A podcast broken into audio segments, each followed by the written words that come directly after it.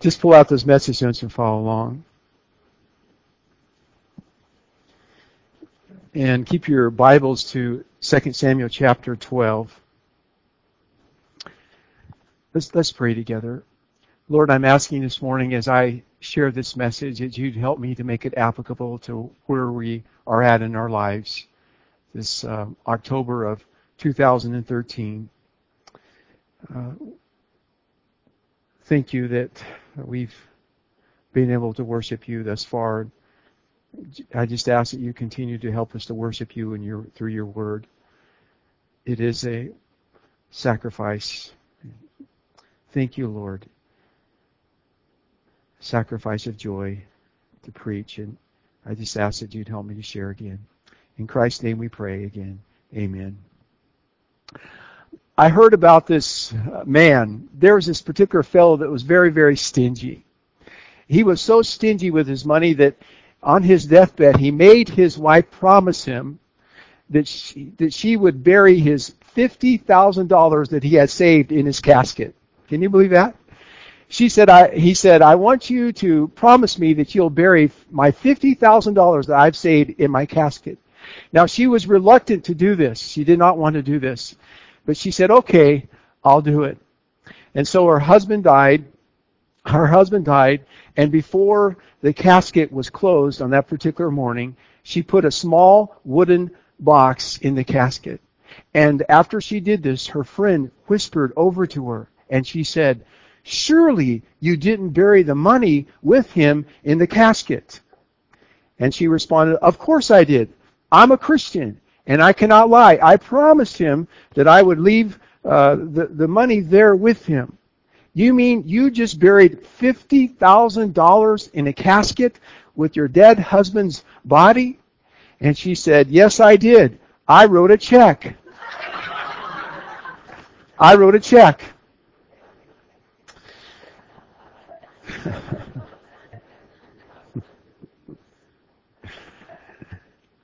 Isn't it true? Isn't it true? We know people. There are people that try to get around things. Isn't that true? There are people that try to get around things. Seriously, they try to get around things, and uh, and they work. They work at shortcuts, and they work at trying to figure out how they're going to uh, take these shortcuts and how they're going to do these things that may be outside of the law, but may be still just a little bit gray. They think to themselves, whatever it may be. I, I want you to know that uh, there are always consequences. There are always consequences to the things that we do. Uh, the Bible says, what we sow, we reap. And there are always consequences. We can be forgiven of any sin, and we are forgiven of any sin if we confess our sins. He's faithful and just, and, and, and, and He will cleanse our hearts of all unrighteousness. We can be forgiven of every sin, but that does not mean that we don't uh, reap what we sow. It happens in the physical world and it happens in the spiritual life, unfortunately, and this is true. And this is why often when a person comes to know Jesus Christ, I often say to them, right away, you want to begin to sow good seeds because unfortunately, for a while, you're going to be reaping some of those bad seeds that you've sown in your life. But continue to sow faithfully and watch God work and bless in your life. But there is a sowing and there is a reaping. We last week looked at the particular passage of scripture where Nathan the prophet finally comes and confronts David. David had an adulterous relationship with Bathsheba. He had this out of wedlock child. Eventually he had her husband Uriah murdered.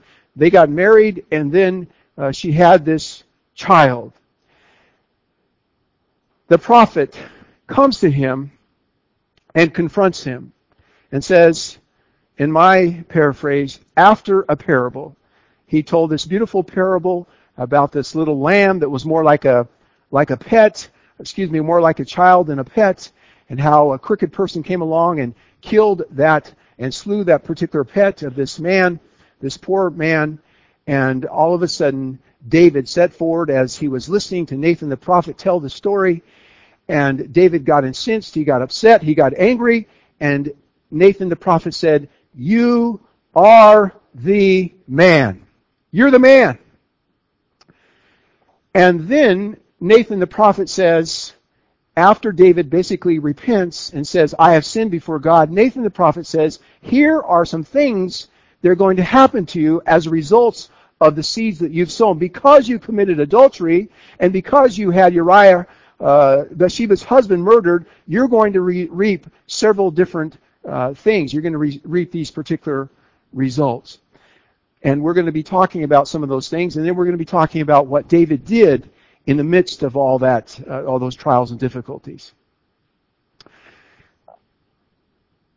A couple years ago, um, Barry Bonds, we recognize that name. Barry Bonds broke the Hank Aaron's record for the most home runs in a single season. Barry Bonds played most of his career with the San Francisco Giants. He uh, was a tremendous athlete, but he began to hit home runs at a record rate. And in the aftermath of all this, people began to whisper, and it came out that perhaps he was using performance enhancing drugs or what we call steroids. And he lied before a grand jury. He lied and said that he did not use these things, and then all of a sudden they, they brought him with charges and they said, You've lied to us. Other Major League Baseball players have admitted to doing this, uh, but you're we believe that you've lied, and so they've had this ongoing trial for a number of years, and he's been able to evade through all these different maneuvers that he's made. But it came out. It came out in his trial that Barry Bonds, uh, he, his uh, own trainer, personal trainer, has said that he gave performance enhancing drugs to other Major League Baseball players like Jason Giambi, et cetera, et cetera, but he did not give them, his personal trainer did not give them to Barry Bonds. Um, the manager for the uh, New York, uh, excuse me, for the San Francisco Giants said that Barry Bonds during this particular time, he had to have a larger baseball cap size, and that's usually indicative of a person using uh, performance enhancing drugs. His his uh, mistress, Kimberly Bell, said that Barry Bonds told her specifically that he used these performance enhancing drugs, and he said that his mistress is a liar. Now, I say all that to say that Barry Bonds has been coming across, quite frankly, as a very egotistical, self-centered person, a womanizer who really doesn't care about the reputation of baseball and who cares more about his own reputation. I believe that eventually, one way or another, it's going to come out. He's going to be found guilty that he is uh, uh, he has been using this and he's lied to the grand jury. The point I'm trying to make is is that whether you are a baseball player, a football player, a Hollywood movie star, or an average Joe, the Bible indicates that whatever we sow, we eventually reap. And I want you to notice a scripture found in Hosea, Hosea, notice Hosea chapter 8, verse 7. And this is what Hosea writes. And listen to this. This is absolutely profound. They who sow to the wind reap the whirlwind. They who sow to the wind will reap the whirlwind. And we believe that scripture indicates in Galatians that if we sow to the flesh, we will reap to the flesh. And if we sow to the Spirit, if we sow love and joy and peace and patience and kindness and gentleness, that we will have that kind of reaping in our life. It doesn't mean that good things cannot happen to committed Christian individuals, but it just seems that there is an association, there's a cause and effect, and when we sow bad things and do bad things, that we reap those things. And when we sow good seeds, we reap those things. And this is what Scripture indicates, especially this passage of Scripture.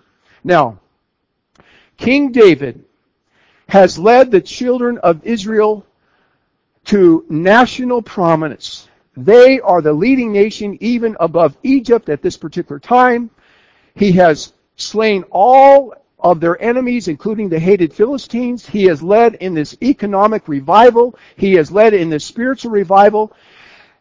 And he is at the peak of his adulation. He's at the peak of his popularity, you might want to say, when all of a sudden he sees this beautiful young lady, as we've been saying, and he, he has lust in his heart for her, and he seduces her, and they have a child out of wedlock together, and he murders her. And Nathan the prophet, after a year, comes before David, and he confronts him with the story, and he says, You are the man. You're the man. And David says, Yes, I have sinned. I have sinned. before the Lord. And in that passage of scripture that Pastor Brad got to reading, we read that in David's future and in the immediate, he reaps a number of things. First of all, he reaps, he's going to reap marital infidelity.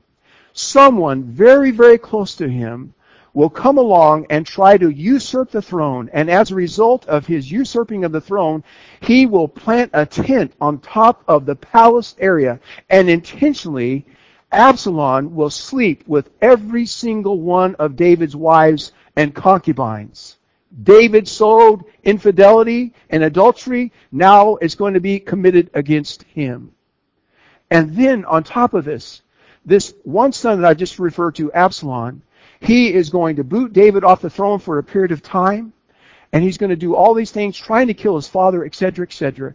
And in the most pathetic and in the most grievous parental scene in the New in the Old Testament, after Absalom does all these things, and after the commander of David's army slays Absalom, cuts his head off,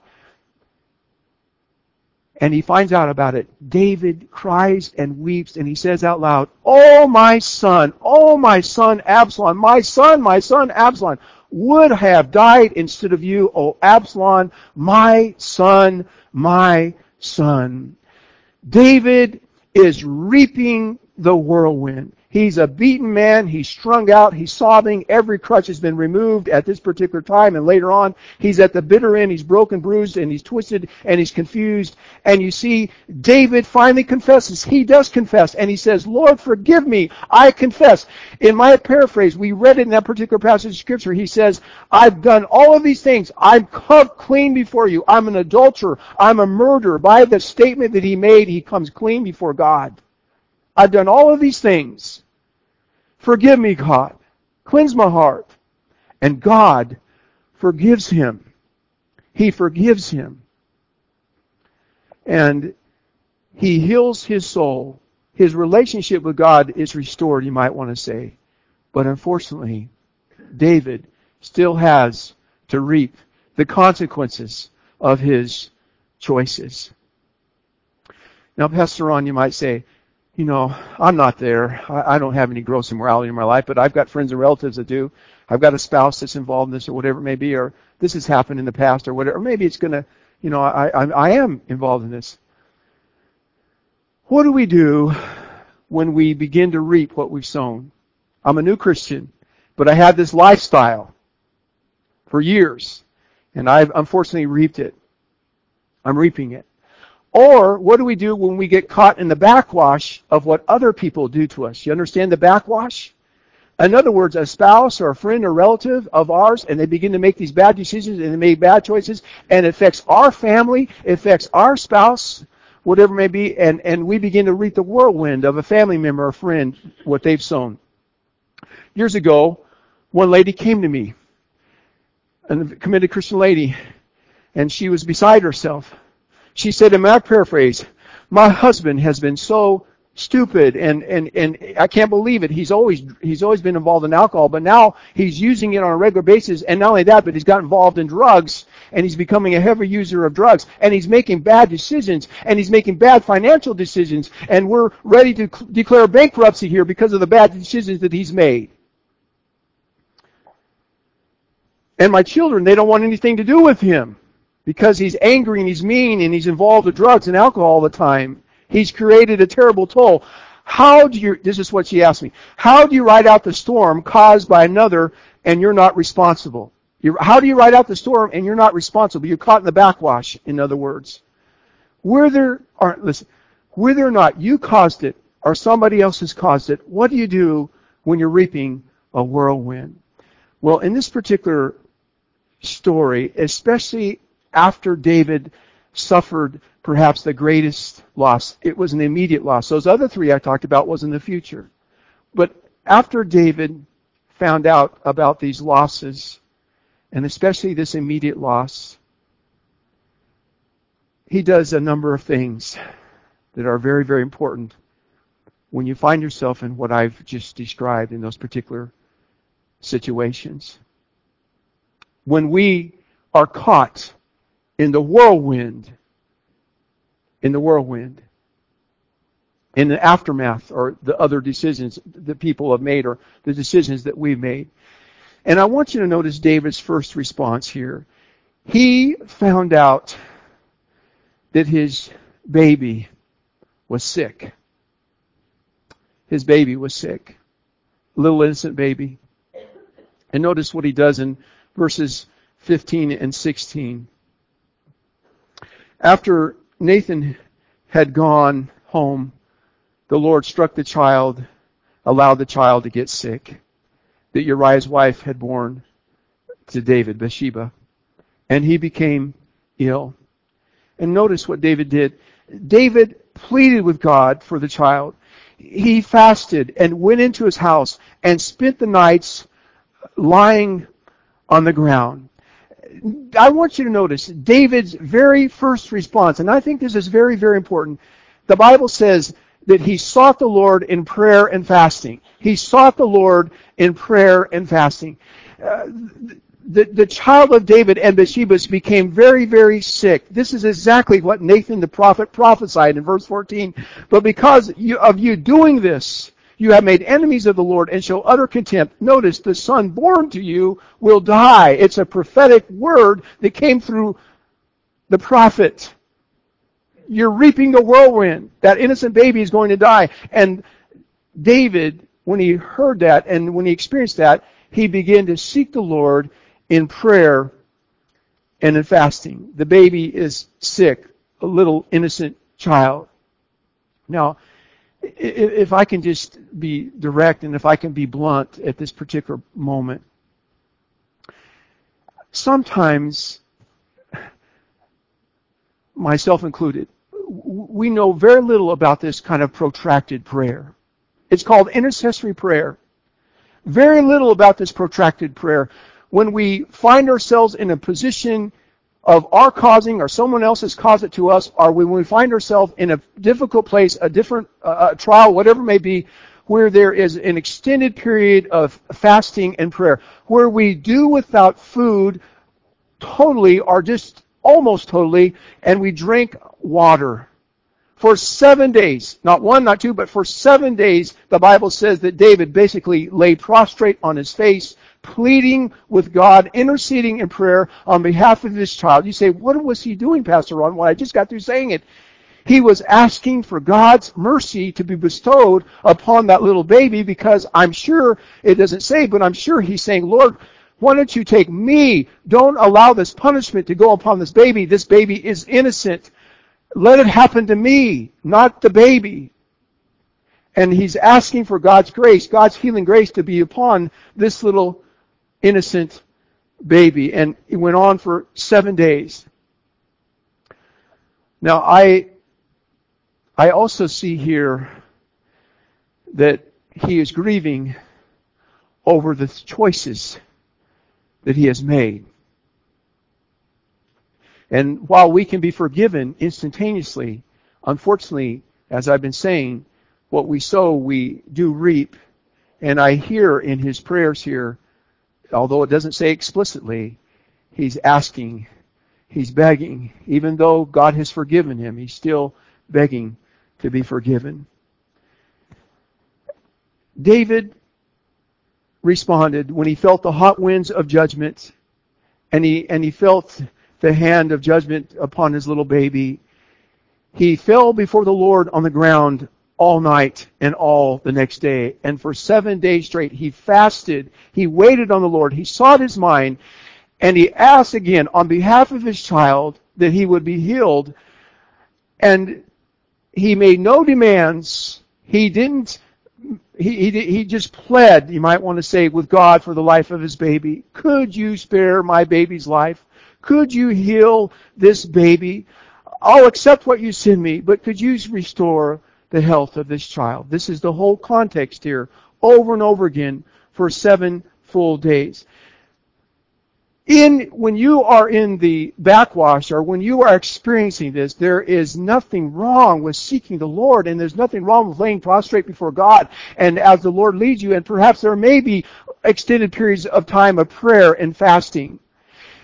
In other words, David prayed with a humble and contrite heart.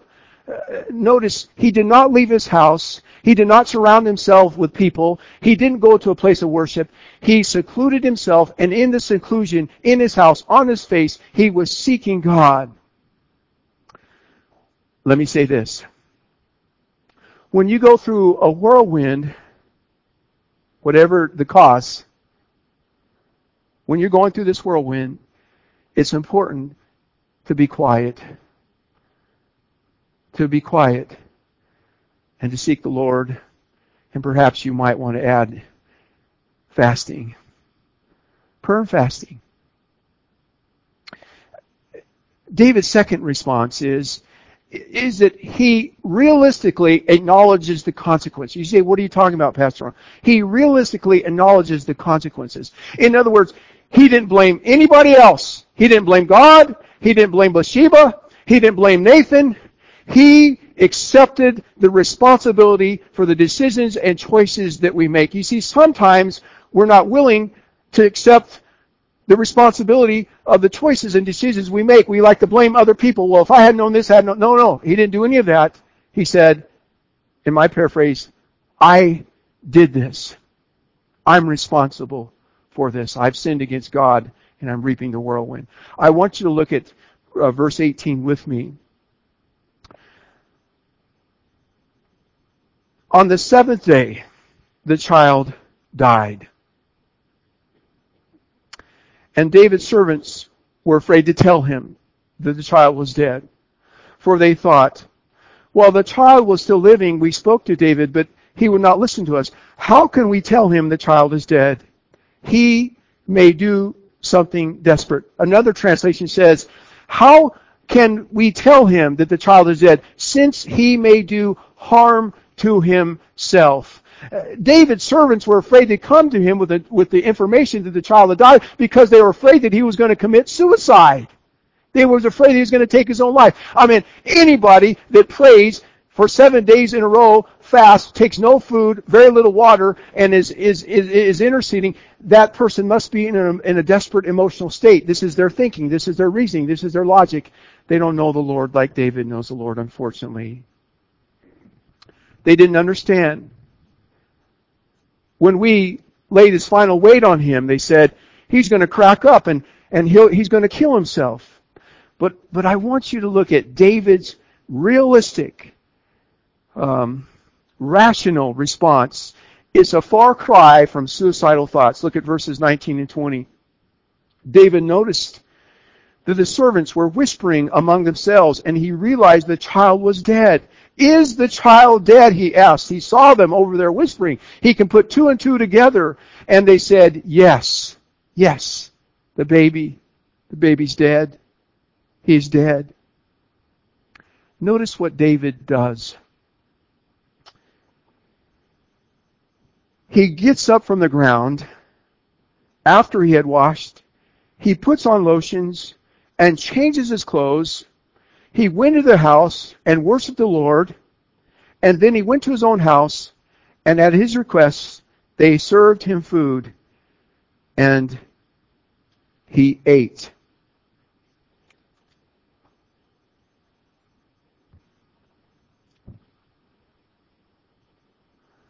What else? What else can you do? He's realistic. the baby's dead. I can't do anything else about this. He's dead. While he was alive, I fasted, uh, fasted and I prayed and I sought the Lord and I asked the Lord to restore the health of this child. But now that he's dead, I can't do anything else. He is very realistic. It doesn't mean, it doesn't mean he, he doesn't grieve, he doesn't still cry, it doesn't mean that he doesn't feel the loss, it doesn't mean any of that but he was realistic. I can't do anything about this at this time. David had been waiting on the Lord, so to speak, inquiring of God for seven days, wondering if God might change his mind and spare this child, abandoning himself in this total seclusion. Now he hears the words, the child is dead. And what was his response? One more time. He gets up quietly, he takes a bath, he changes his clothes, he puts on this lotion, and he goes to the house of the Lord, and it says he worships. While the child was alive, he was fasting and he was praying, and now that the child is dead, he gets up and he does all of these things that seem so abnormal to his servants, and he goes to the house of the Lord and he worships. Now, when I read that, I thought about the story of Job. And we're all familiar with the story of Job, but he lost his children in an earthquake, all of those kids, I think there was nine children. He lost his wealth, he lost all of his livestock, he was a wealthy man and he lost his health, and he's sitting on that dung heap with boils all over his body, and he's got shards of clay scraping the pus away, and and and and, all of these things. And his wife comes to sit, comes in and says, "You might as well curse God and die." And Job says, "Should we accept goodness from God and not accept adversity?" In other words, it was a realistic, rational response. Job, David, they don't play the blame game. It's no one else's fault. I'm not going to blame God. I'm not angry at God. I'm not going to curse God. I'm not going to say this and this and whatever it may be. He's realistic. It doesn't mean he's not grieving, and he still won't grieve. Listen, when we face the consequences the backwash of another person's sin, or we face the consequences of the things that we've sown. We just have to guard against bitterness. You just have to guard against bitterness. Due to the pain that comes your way, you've already confessed your sins. And, and, and if you ask God to forgive you, and God gives you grace, and God forgives you instantaneously, you're forgiven of those sins. But thoughts, often because it, they've hit me and they've hit you. Thoughts, thoughts will invade your mind like, how could you do this to me, Lord? I've served you this many years. I've humbly confessed my sins and now look at what you've taken away from me. There's none of this in David's response. Instead, he immediately accepts what happened realistically and then he worships the Lord. No giving into bitterness, no blaming God, no cursing God, none of that. And, and I want you to notice the third thing that I see here in this particular passage of Scripture. He, he stood on the promises of Scripture and he kept persevering. He continued to persevere.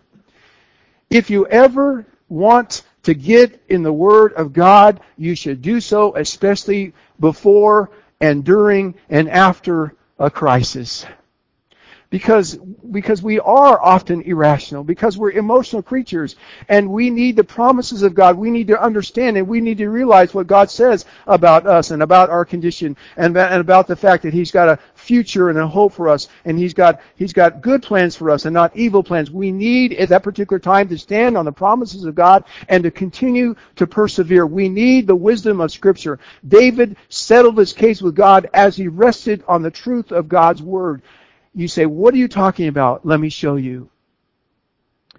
David's servants could not understand David's response and his reactions. Others are amazed when our responses, quote, are, aren't normal like our culture and our world. They expect us to fall apart.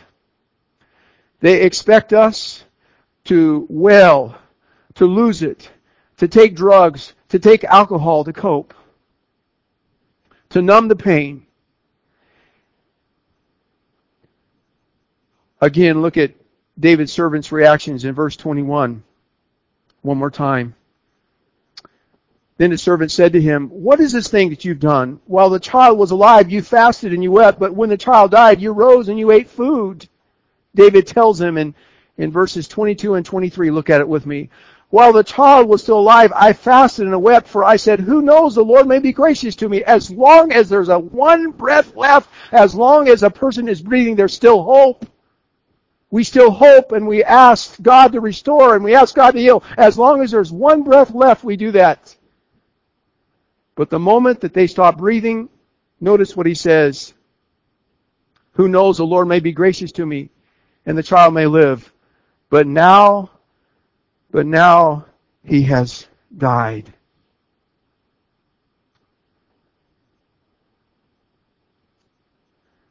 How many people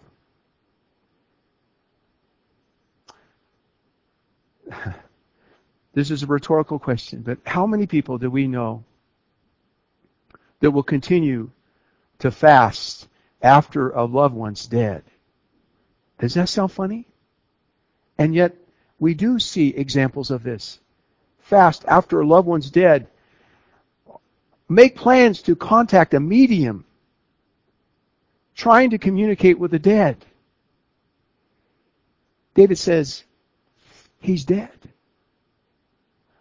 I can no longer hold him, touch him, kiss on him. He's gone. He's dead.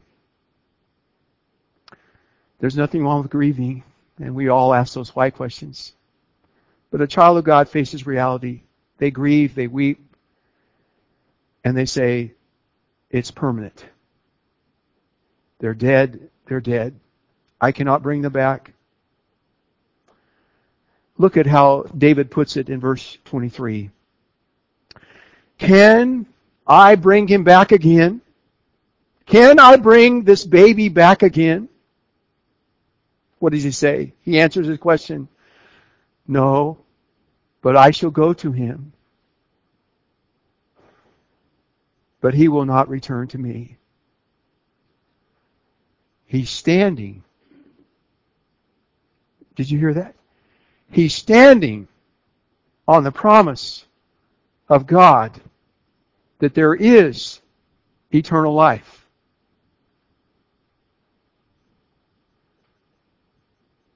He's standing on that promise. I shall go to him, but he cannot come back to me. David said, while the child lived, we were together. Again, I could love on him, I could cuddle with him, but now that he's gone, I cannot bring him back. The Lord has given, the Lord has taken away. Blessed be the name of the Lord. That's the context. The Bible says that later, you read it, Pastor Brad read it, that later, afterward, they grieved, they wept, he and Bathsheba both. And they had relations, and she got pregnant again, and they had another child, Solomon. They persevered, who would become the wisest man who ever lived.